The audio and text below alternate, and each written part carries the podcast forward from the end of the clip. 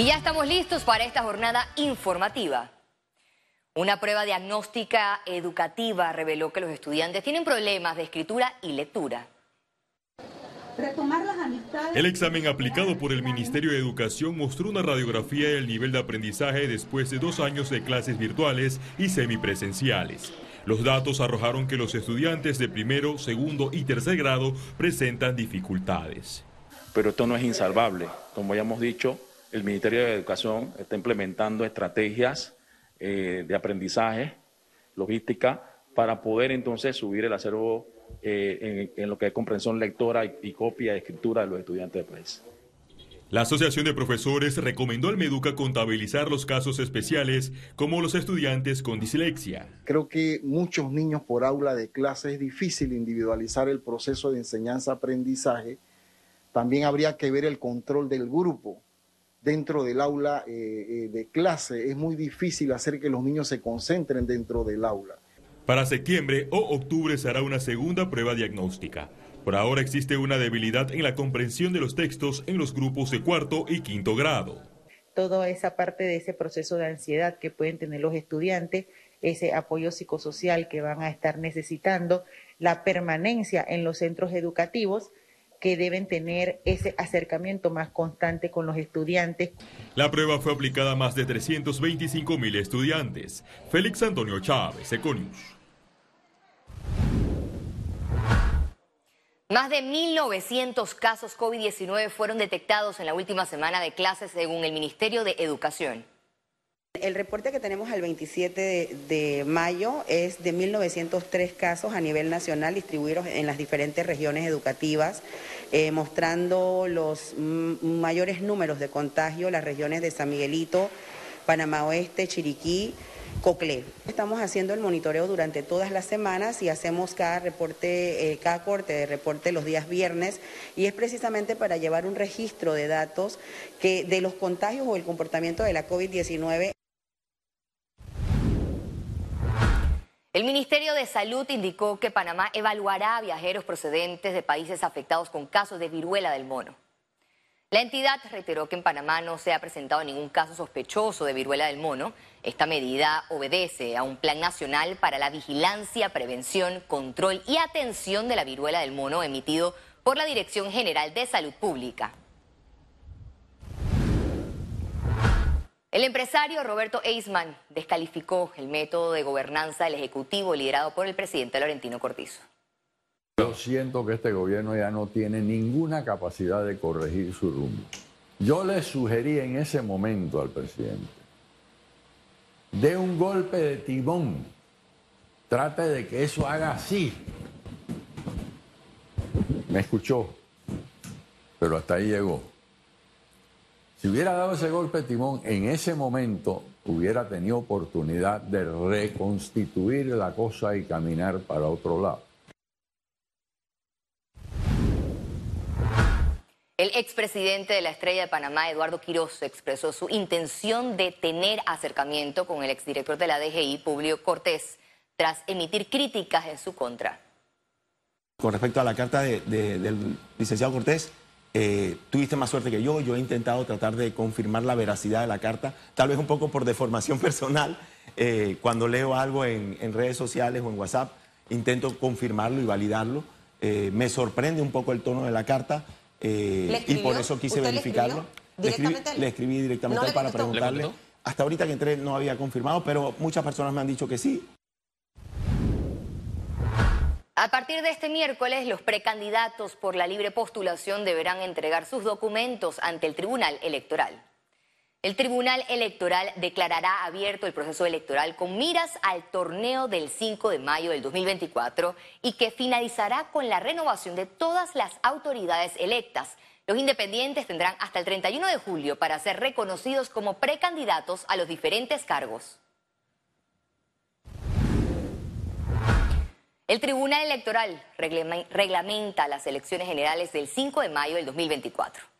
De acuerdo con el artículo número 333 del Código Electoral, la entidad establecerá el calendario oficial y adoptará todas las medidas para que los comicios se efectúen dentro de los plazos establecidos. Ocho abogados presentaron su documentación para el cargo de magistrado de la Corte Suprema de Justicia. El Centro de Capacitación e Investigación de la Procuraduría de la Administración continuará recibiendo documentación hasta el 4 de junio, incluyendo días sábado y domingos, en horarios de 8 de la mañana a 12 del mediodía y 12 de la tarde a 5 de la tarde.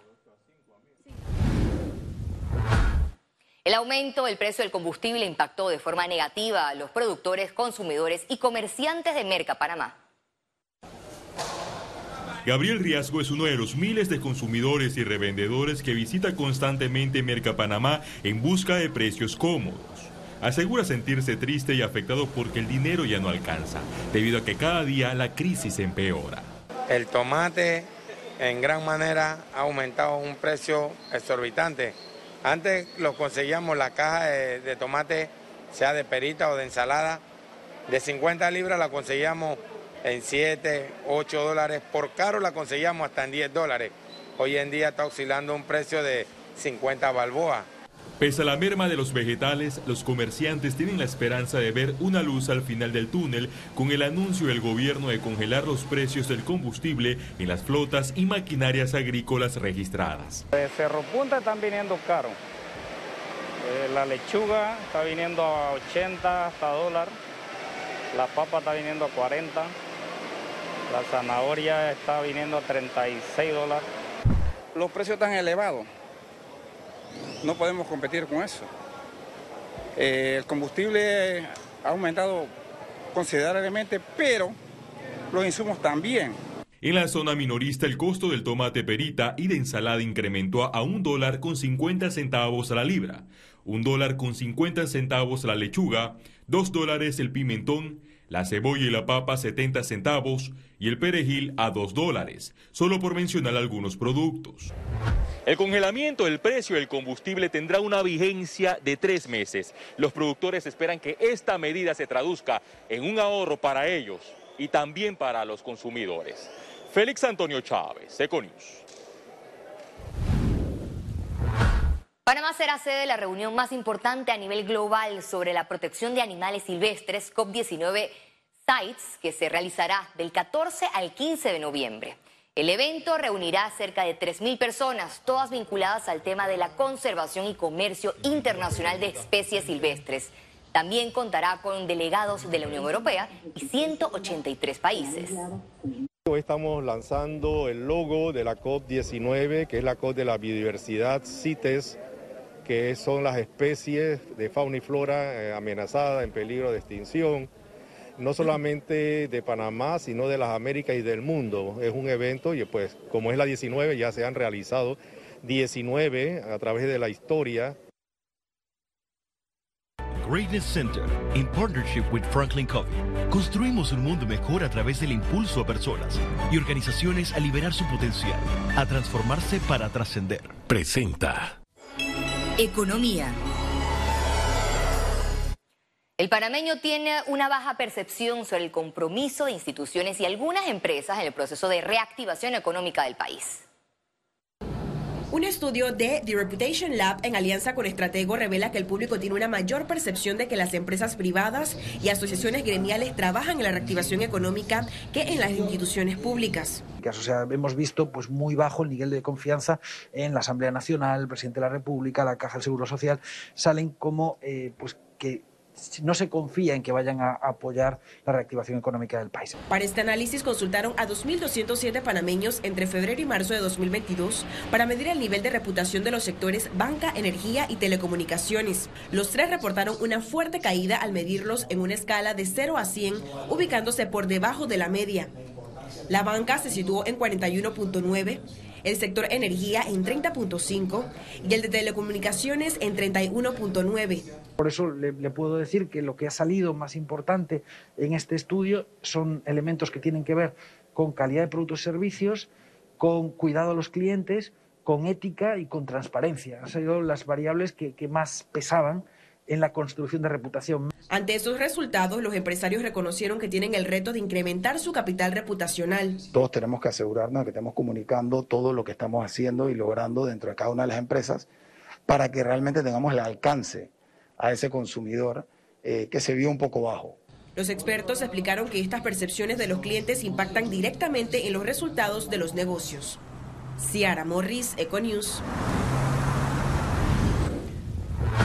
A partir del primero de julio será indispensable el registro de los proveedores en la nueva plataforma de Panamá Compra para ofertar al Estado. Es muy importante que los proveedores se vuelvan a registrar. Es un registro gratuito, es importante indicarlo, es gratuito y no demora más de 5 a 10 minutos. Y, los beneficios que les va a brindar son muchísimos, son eh, recepción de, los, de las oportunidades de negocio con el Estado, toda la información que vaya cayendo dentro de un acto público y, obviamente poderle ofertarla, eh, ofertarla al Estado. La industria turística ve oportunidades en el proyecto de ley sobre incentivos al sector.